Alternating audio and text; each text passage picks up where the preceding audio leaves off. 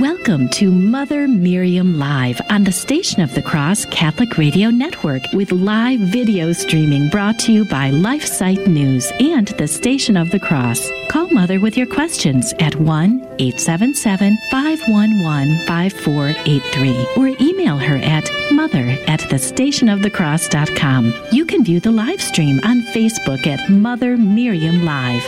Now, here's Mother Miriam. Hello, beloved family. So good to be with you. Hold on, I'm plugging my computer in so we don't have an outage here. One momento, please. I pray that you're all well.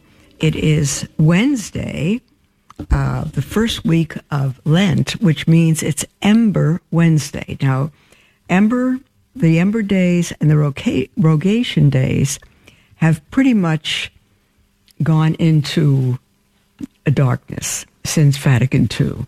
Um, and I think I've said before, as soon as I began to discover the beauty and tradition of the church and the liturgy, um, I began finding all these things, and they're so, so very beautiful. What are Ember Days? And most people that attend the Novus Ordo probably have never even heard of Ember Days. Um, they are special days from prayer uh, for prayer and fasting during the liturgical year, and they occur four times during the year. I am um, reading to you a simple explanation um, from uh, the Catholic Gentleman website, the Catholic Gentleman, and it's called Ember Days 101. just a simple definition explanation for those who are just um, being introduced to Ember Days. There are special days for prayer and fasting during the liturgical year. And of course, all of Lent is a time of fasting, but the Ember Days are increased fasting. They correspond to the four seasons and they focus our attention especially on the blessings of nature. On the Ember Days, we give thanks for blessings we've received, but also remind ourselves of our need for penance and grace. And beloved, this is strictly from the Old Testament into the New. The roots of the Ember Days go back to the Old Testament. Uh, the book of Zechariah describes an ancient Jewish practice of fasting four times a year. Zechariah chapter 8. Christians adapted this tradition into what was referred to in Latin as quattuor tempora, which means quattuor four tempora times. Somewhere through the centuries, the Latin tempora became ember in colloquial speech, and thus the name Ember Days. Hold on, something's going crazy over here. Um, okay, what are the Ember Days?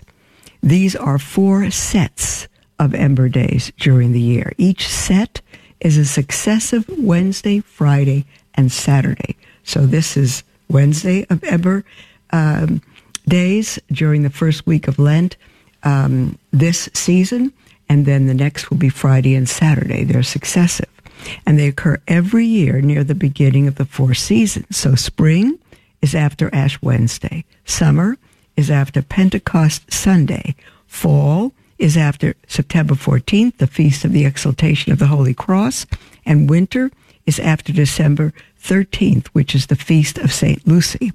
A traditional way of remembering these dates in the rhyme, Lenti, Penti, Cruci, and Lucia. it says that. Lenti, that's for Lent, Penti, Pentecost, Cruci, the exaltation of the Holy Cross, and Lucy, the feast of St. Lucy.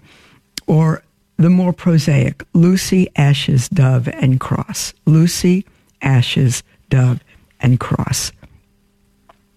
In the, 19, in the 1969 revision of the liturgical calendar, the Ember Days are no longer formally observed. That's right after Vatican II. It's just such tragedy that we have been robbed of so much of the faith that helps us to know who we are and uh, uh, destroys uh, little by little our relationship with God that He intended. But many Catholics still observe them in their homes and parishes. It is a fruitful practice and a great way to stay in tune with the liturgical year. how do we celebrate Ember Days? Well, first in Thanksgiving.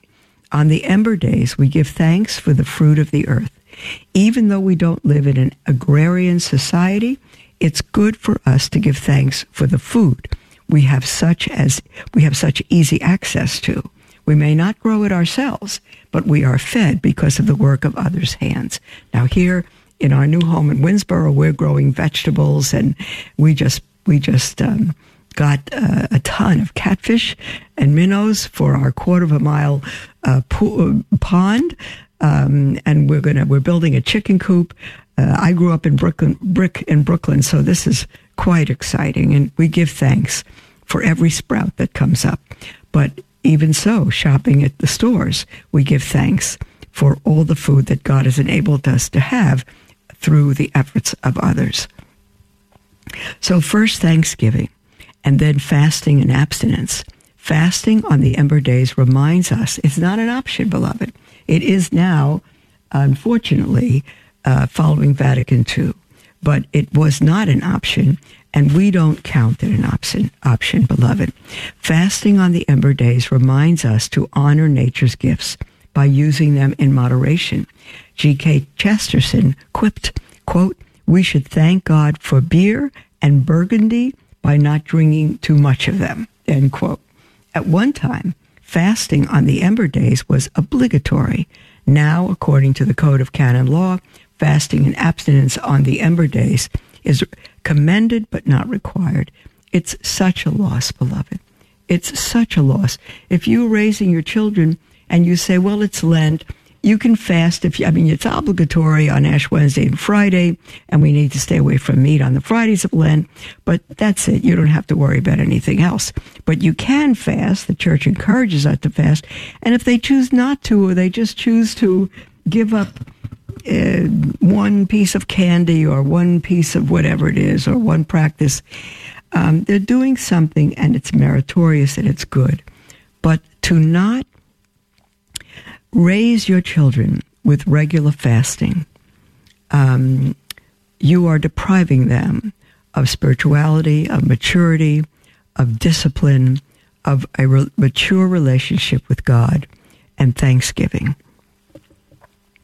So, uh, part of Ember Days is to pray for priests. In the past, priests were ordained on the Ember Days.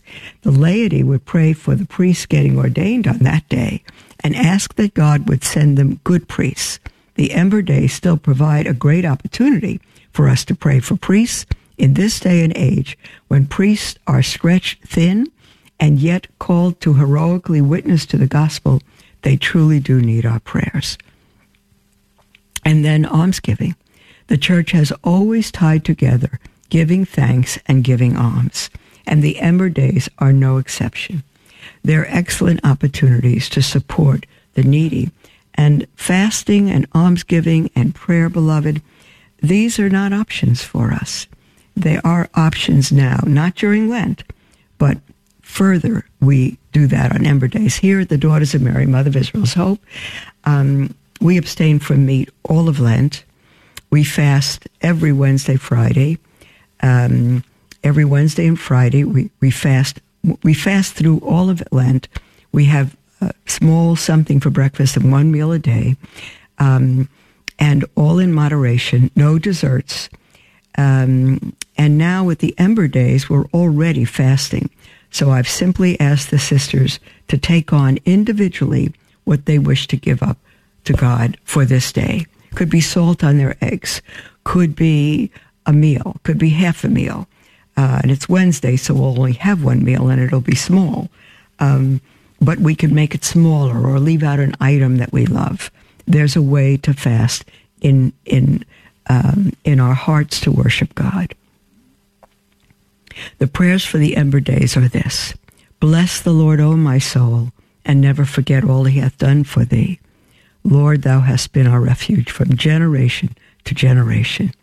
Grant, we beseech Thee, Almighty God, that as year by year we devoutly keep these holy observances, we may be pleasing to Thee both in body and soul, through Christ our Lord.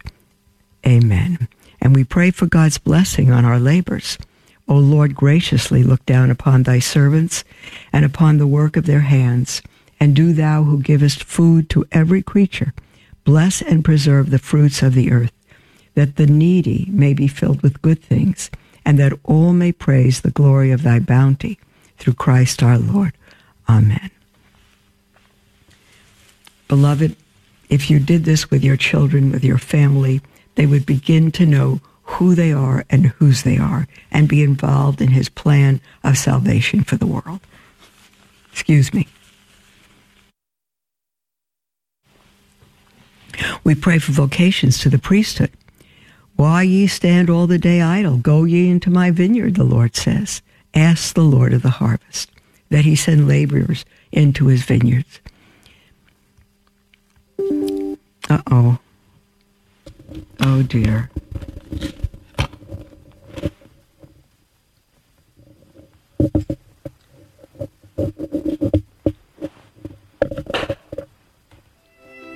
James, can you hear me? Is is that the music for the break? All right, beloved, uh, something just happened, but we'll be back right after the break. God bless you.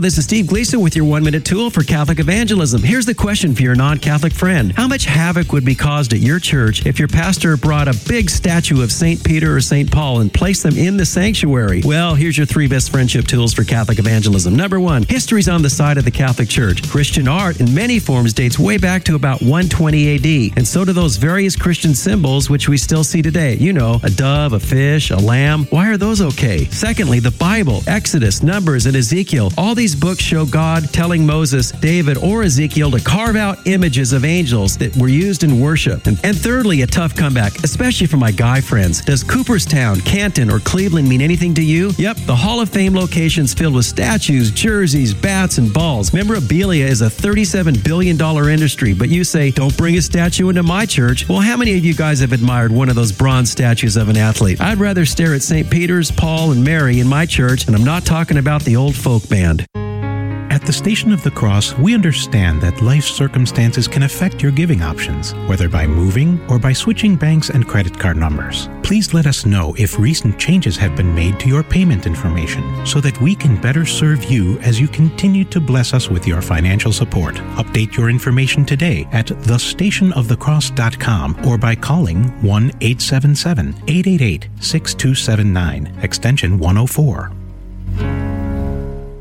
The Station of the Cross began broadcasting in Buffalo, New York in 1999. Since then, our listening areas have multiplied and expanded into several states. While our mission is to grow the Catholic faith through radio and other media outlets, our apostolate is supportive of but independent from your local diocese. Through your generosity, we are able to inspire countless listeners with the gospel and help lead them to a parish to be spiritually nourished by the sacraments.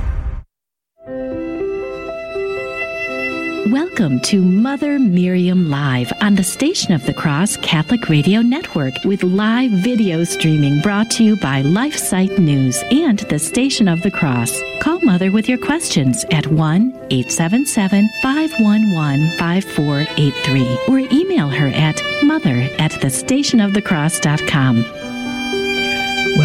Beloved, to Mother Miriam Live. I am she, and we are live. I love saying that because all last week we needed to run on course, but we are live all this week, and hopefully from now on. Um, I'm so thrilled to be with you.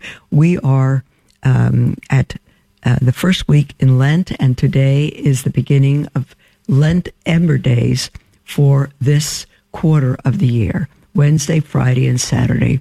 We're always obligatory for the church's fasting and prayer um, And after Vatican II, it just was eliminated um, with other things after the council, which is so distressing because you can't raise children in the faith when you destroy the faith and eliminate it and water it down.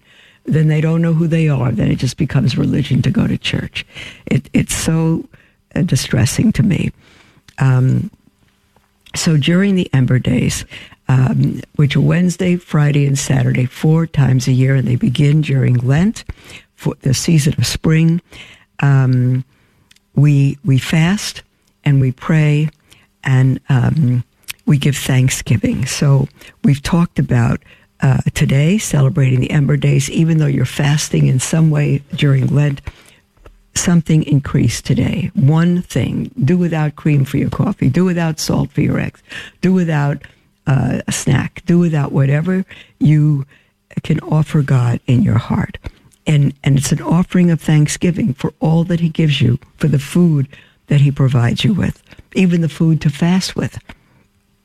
So we engage in thanksgiving this day, in fasting and abstinence from meat, in praying for priests in almsgiving, and um, um, we pray for God's blessings on our labors. We pray for vocations to the priesthood because it used to be that priests were ordained on the Ember Days. Um, and we pray in honor of Christ's betrayal and, and passion.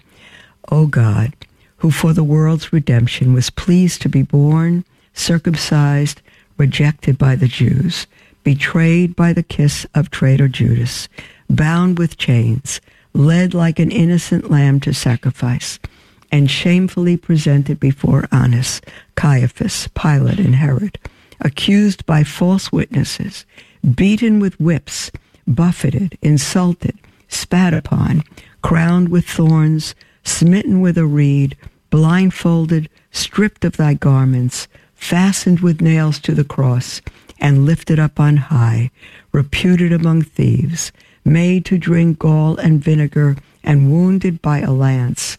Oh, by these most sacred sufferings, which unworthy as I am, I thus commemorate, and by thy holy cross and death, deliver me, Lord, from the pains of hell, and deign to lead me where thou didst lead the penitent thief who was crucified by thy side, who with the Father and the Holy Ghost livest and reignest for ever and ever.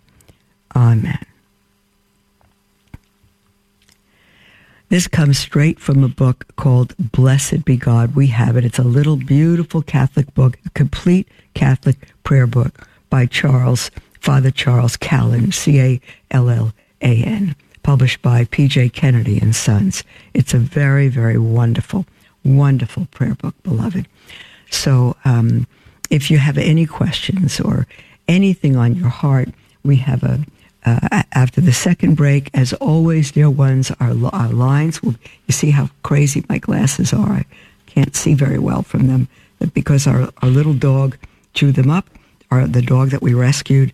And I think I told you we were trying to find a home for him. We brought him for surgery on his leg. He's an Aussie Shepherd, and we've decided to keep him. He grew on us. He's the most wonderful dog, but he didn't know not to chew my glasses. So um, I see you triple out of them now. Anyway, dear ones, I give thanks for that too. I give thanks for all things. We're so grateful for all God has given us, and mostly for so great a salvation. We deserve hell. Do you know that, beloved?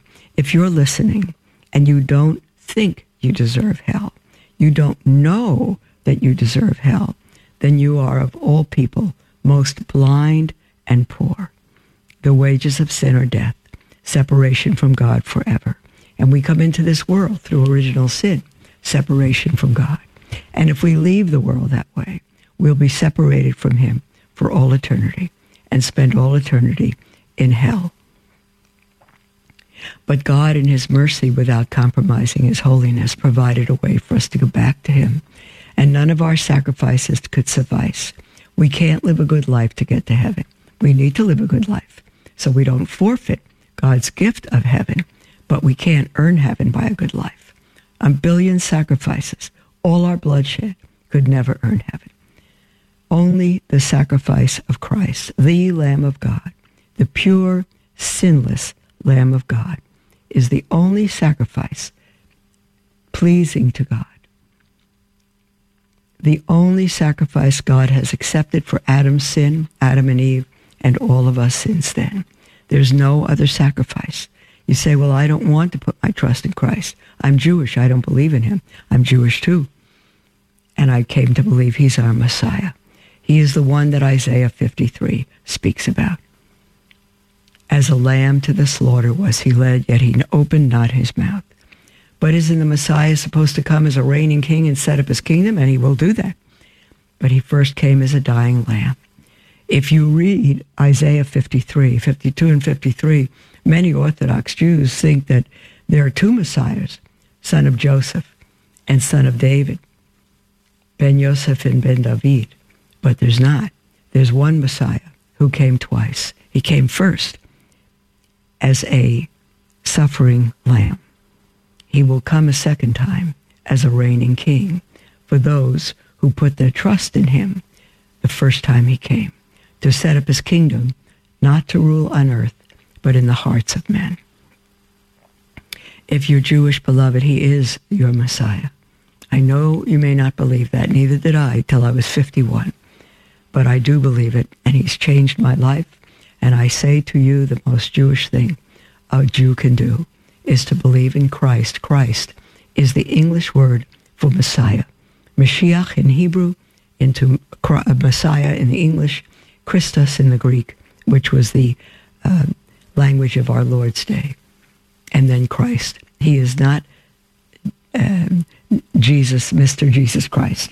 He is Jesus, which is the Old Testament Yeshua, Joshua, um, which means God is salvation. He is Yeshua HaMashiach, Jesus the Messiah, Jesus the Christ.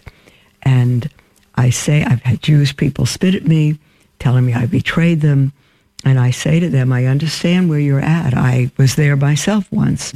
I said, but aren't you waiting for the Messiah? And they said, yes. I said, well, when he comes, won't it be the most Jewish thing to do to believe in him? And they said, oh, yes. I said, will you have to stop being Jewish?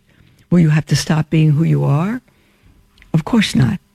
But you will accept that the million sacrifices and lambs shed through the Old Testament sacrificial system in the temple that's no longer there could never take away sin, but they were signs to point to the one who would come and take away the sins of the world.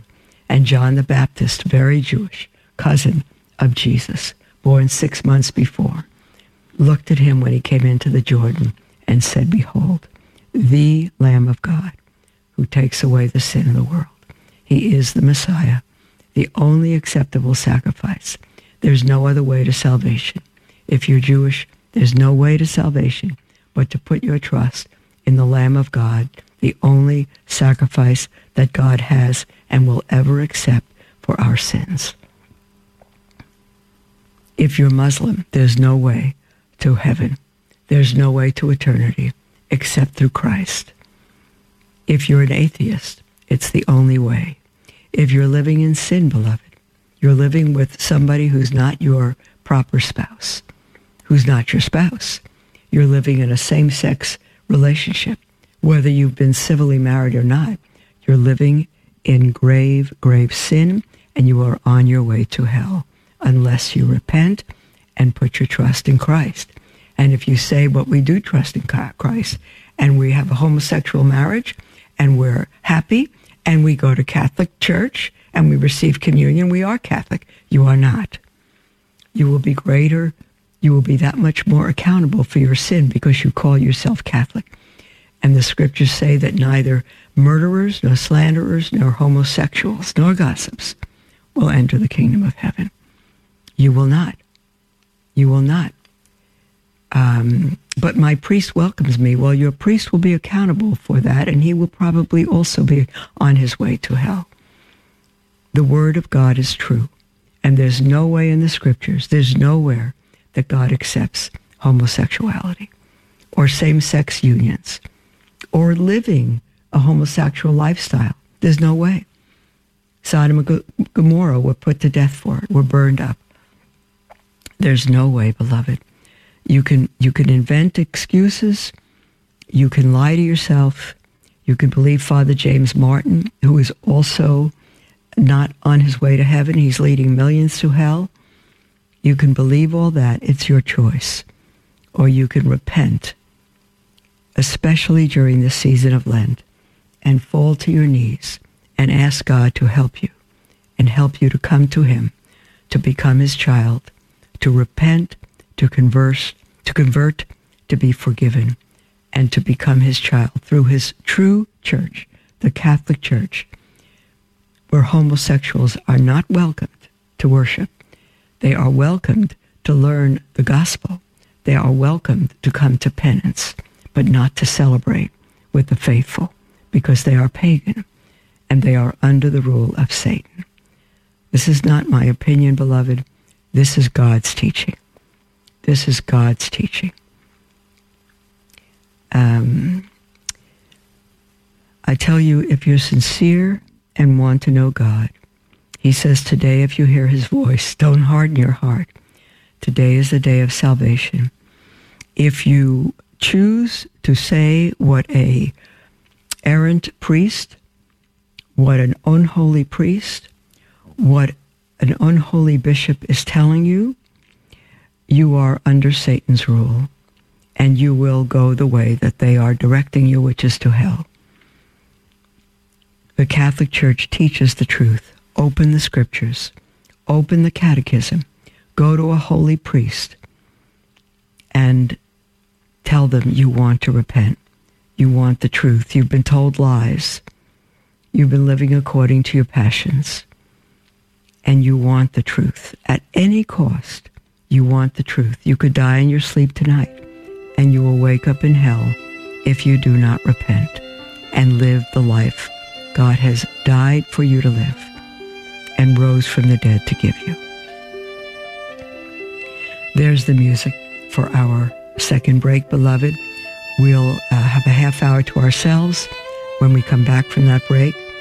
Um, our lines are wide open. The toll free number with anything on your heart is 1 877 511 5483 or email at mother at thestationofthecross.com and we'll be right back.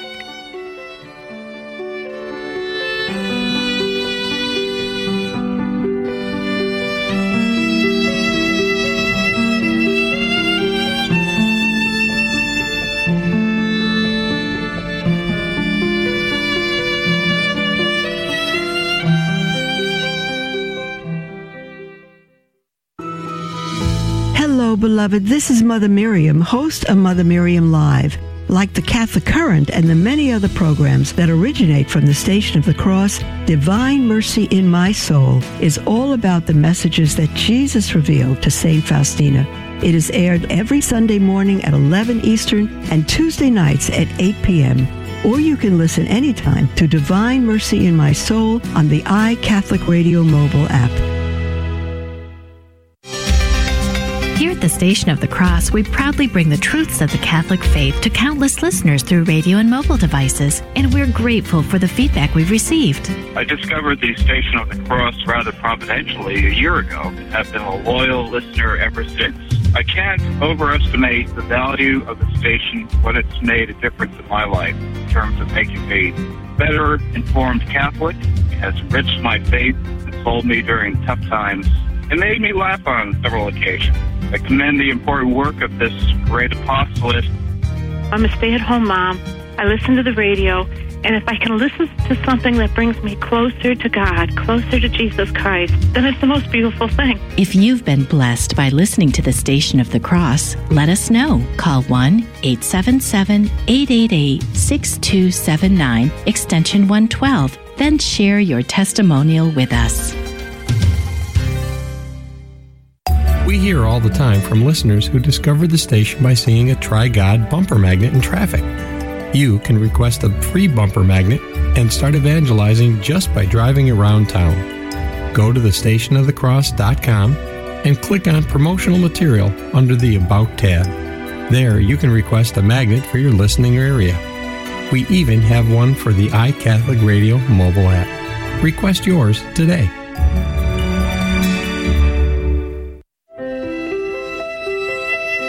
Welcome to Mother Miriam Live on the Station of the Cross Catholic Radio Network with live video streaming brought to you by LifeSite News and the Station of the Cross. Call Mother with your questions at 1 877 511 5483 or email her at mother at thestationofthecross.com.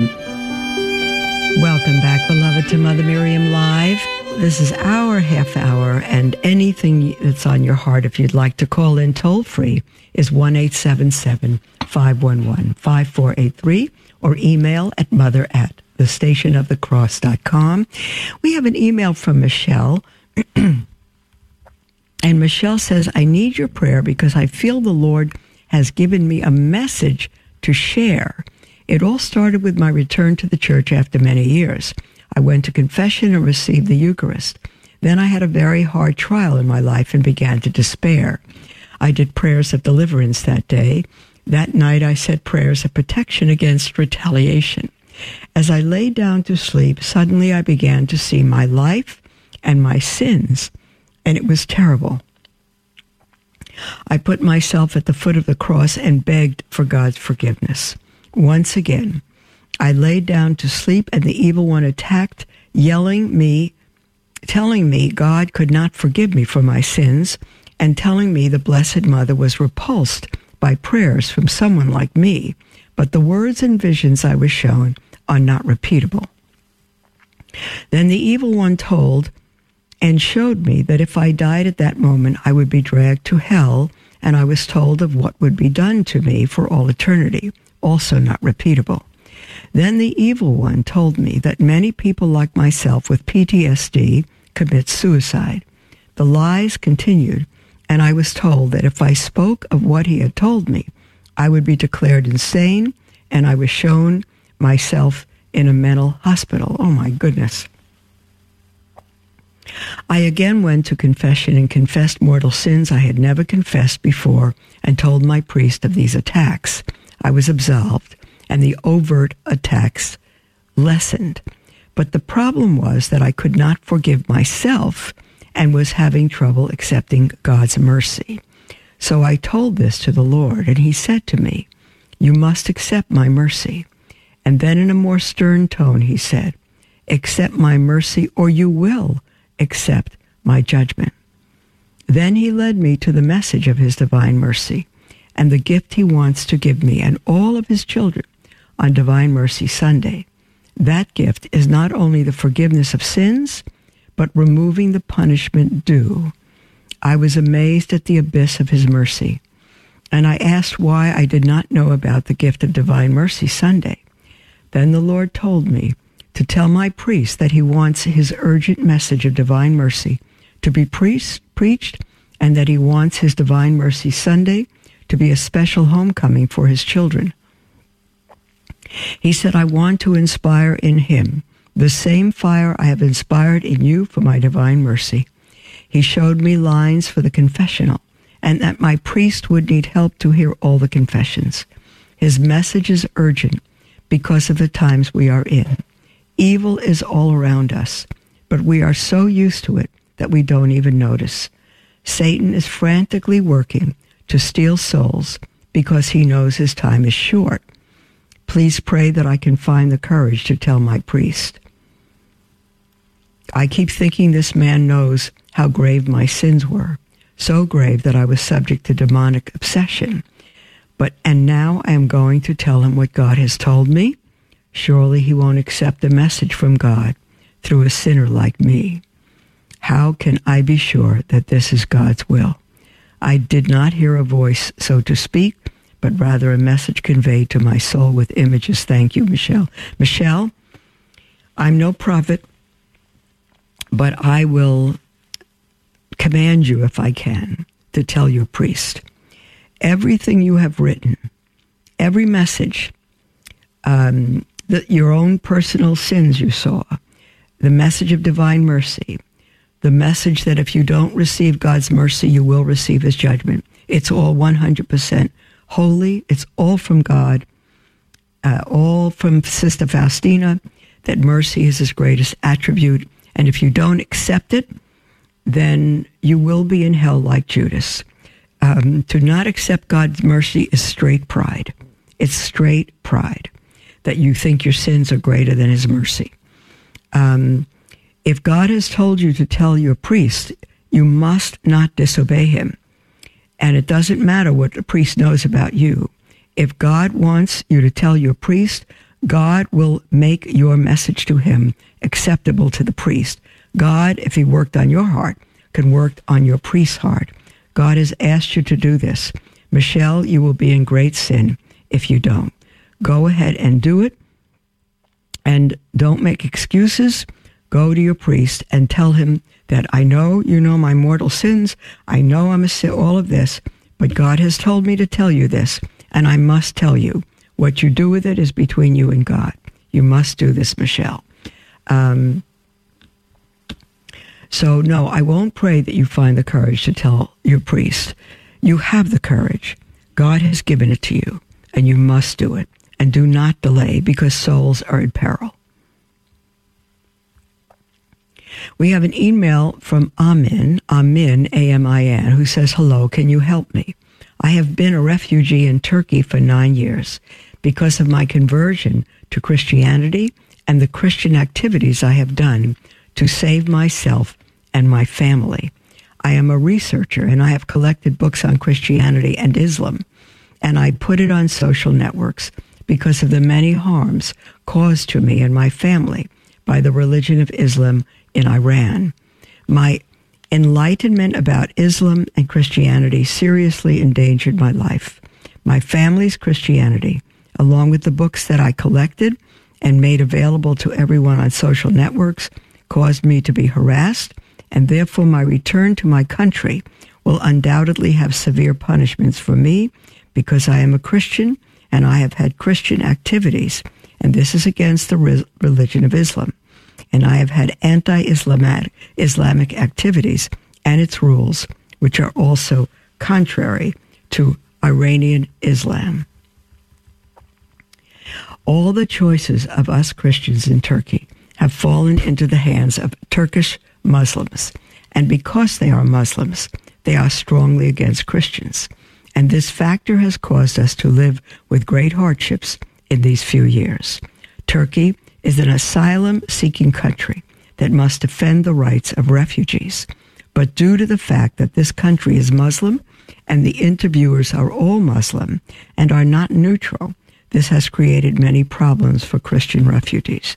The only sin of me and my family is that we used the right that God gave us and chose the truth, that is, Jesus Christ. The only sin of me and my family is that we did not want to follow the anti human laws of Islam. My family's opinion was that we did not consider Islam and its rulings to be true. So why should we be punished? Human rights have been given to me and my family to freely choose our religion and to think freely. We know that we are called to help our neighbor, and therefore I am asking my fellow Christians for help. I'm not sure what you may be able to do but we appreciate whatever you may be able to offer. May God bless you and open our eyes to the truth. Let us do the word of God. Amen. I, amen and I mean. Amen. Um, I bless God for bringing you, opening your eyes and your heart, and bringing you and your family to the truth. It's a great, great, great grace. If you can live, um, uh, migrate any place uh, safely, um, of course, that would be good. Um, I don't know where you are right now. Um, you've been a refugee in Turkey for nine years because of your conversion to Christianity and the Christian. Oh, so I guess from Iran. I'm not sure. Um, well, blessed be God that you are with Him now and will be if you don't turn from Him and you don't sound like you will through all eternity. That's a great, great grace. So protect your family. I mean, protect your family. Um, and um, your choice of how public you uh, go on social media with the truth is your choice um, as the fruit of prayer before God because you must protect your family. And so uh, ask God for wisdom as to how much you do in social media and what you make public. Um, there are many people that have grown up under Islam, under uh, communism, and they've gone underground and they have been able to live their faith during those regimes. You might be able to do that yourself in Turkey. I don't know. I don't know if you're planning to return to Iran, but um, uh, be sure that your family is your first priority and that whatever you do or don't do is the fruit of prayer uh, with your family together and your wife. Amen. We pray, I ask all listeners to pray for you and other refugees and to protect you. We have an email from Uh, someone who writes in anonymously and says, Hello, Mother Miriam. My aunt lives in a Catholic retirement residence. The residence was built roughly 40 plus years ago. From what I know, it was the brainchild of two nuns who have since passed away. I believe the residence retains its original Catholic name, which is St. Elizabeth Retirement Residence. However, I do not believe that there is too much emphasis anymore on its Catholic roots. Having said that, there is a Catholic church on the premises. In fact, the church is physically connected to the retirement residence, which makes it lovely for the seniors as they do not have to trample outdoors in bad weather in order to go to Mass. Mass is said in this church seven days a week for the residents, and that is a beautiful thing. It's truly beautiful, yes. Sadly, the sisters told the property, meaning the retirement residence and the attached church, about 10 years ago. Oh, sold the property about 10 years ago. They sold it to a for profit secular company. That's too bad. And they have a not for profit retirement association who is responsible for the management and operation of the retirement residence. My question for you, Mother Miriam, pertains to the church that is located on this retirement property. It is not owned by the local diocese. It is owned by the for-profit company who made the purchase 10 years ago. That's really tragic. Nonetheless, as I mentioned earlier, Mass is said in the church seven days a week. Retired local priests take turns coming to say Mass there every day. In addition to the retired priest, there was there is one non-retired priest from the closest nearby Catholic church who more or less oversees this retirement residence church. As well, this non retired priest comes to say Mass there one day per week. My 95 year old aunt, who lives at the retirement residence, attends Mass there daily. How beautiful. And I'm very thankful that she has this church available where she does not even have to step outside to get there.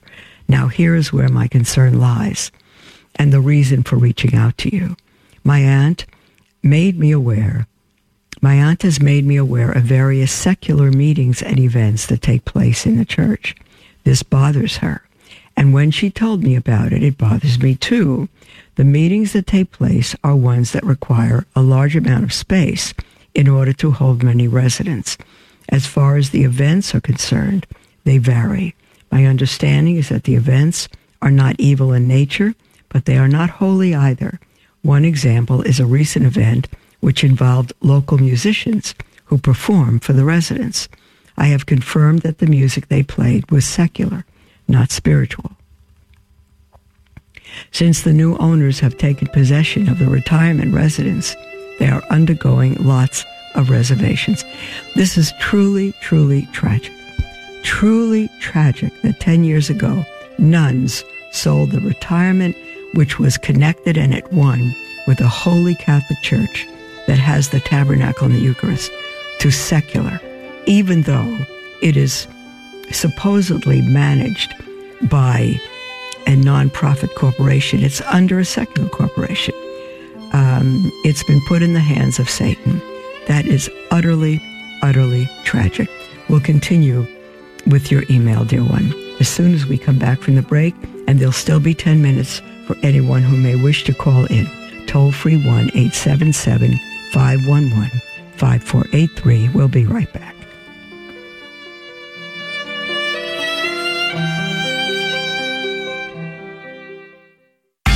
Many atheists assert the only real form of knowledge is scientific knowledge, thus excluding any sort of religious knowledge, whether philosophical or theological. Such a belief is called scientism, and it's unreasonable for two reasons. First, it's self refuting. Its truth cannot be verified by the scientific method. It's a metaphysical proposition, and as such, is not scientific knowledge. But if science can't verify the truth of scientism, well, then scientism itself cannot be a legitimate form of knowledge, in which case, it's self refuting. Moreover, scientism undermines science as a rational form of inquiry because it denies presupposed philosophical assumptions that are necessary to even do science, such as there's an external world outside the minds of scientists. So, to reject God's existence on the grounds that it's not scientific knowledge is simply unreasonable. I'm Karlo Broussard with a ready reason for Catholic Answers, Catholic.com.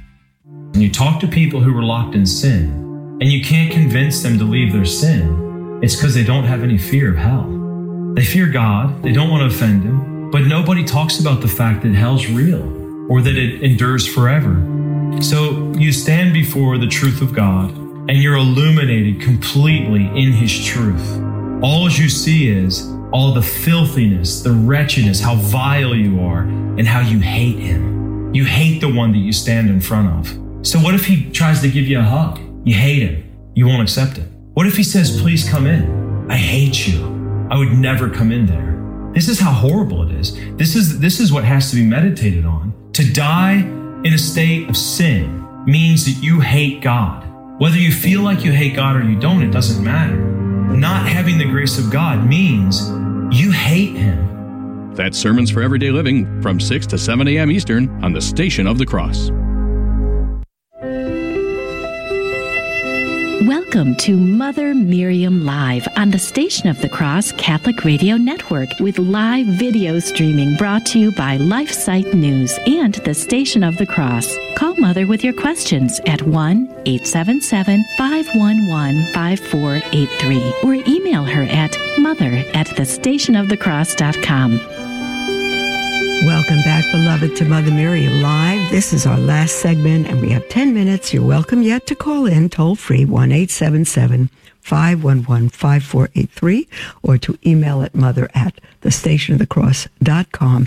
We are right in the middle of an email from someone who wrote in uh, that has a 95 year old aunt living in a retirement center uh, that was founded by a couple of nuns many years ago, and it has a full Catholic church attached to it. And the church is uh, there's mass seven days a week by retirement priests, and there's a non-retirement priest that oversees it and celebrates one day a week mass himself there. It's been a really wonderful situation. But ten years ago, it was sold, tragically, I say, to a secular corporation. And although there's uh, a so-called nonprofit organization managing the religious funds, it doesn't matter. They're under a secular corporation, and that corporation has begun to destroy, began to destroy the church, use it for secular means, bring in secular music, and um, she writes this: Since the new owners have taken possession of the retirement residence, they're undergoing lots of renovations. As such, it seems that some of the spaces, such as the auditorium, are not currently available for use while they're under construction. Therefore, someone has made the decision to hold their meetings in the church, as it is a large space which can easily hold many of the residents in one area. They do have a dining room as well, which is also a large space. But according to the operations manager who I spoke with, the dining room is inconvenient for them to use for meetings on account of their staggered meal times. Also, as an interesting side note, in speaking with the operations manager, as I did have occasion to recently, she told me two things. First, they, the staff at St. Elizabeth, as well as the residents, referred to the church as a chapel, not a church. And secondly, that they consider it as a non denominational space. Oh, that's just too bad. The fact that secular meetings and events are taking place in the church in the presence of the tabernacle which contains the Blessed Sacrament, does not sit right with me. It shouldn't sit right with any of the priests who come either. So I'm so I contacted the diocese to speak to someone about this concern, An administrative representative explained to me that she spoke with a Monsignor on staff who told her to tell me that they don't own it and to give me the name of the non retired priest who oversees this church. I contacted this priest, explained to him my concerns that meetings and events are taking place in the church. Oh my, what a conversation we had. I wish I had been able to record our phone conversation. This priest was very defensive and did not speak in what I would consider a nice, kind tone with me at all. He repeatedly asked me, Do you really think that it's offensive to have meetings in the church to discuss matters that pertain to and are helping the rev- residents? I said, Yes, I do. I told him that I feel it's not right in the presence of the Blessed Sacrament to have these meetings and events. He told me that I should read the Gospels and then get back to him and let him know if I feel the same way. He also said that it's not the Jesus that I know, meaning he, who would be bothered by this. He said to me a few times, well, the other option is to close the church altogether, and then the residents won't have Mass anymore.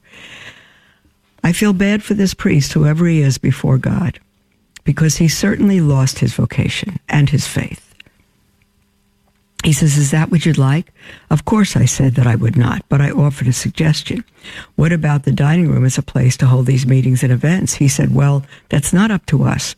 We're just privileged to be able to come there and use their space for Mass. On the topic of the diocese not owning this church, I did ask him how it is that the church is permitted to have the Blessed Sacrament on their premises. I figured that someone likely the diocese would have to permit that. He said, Yes, we oversee it.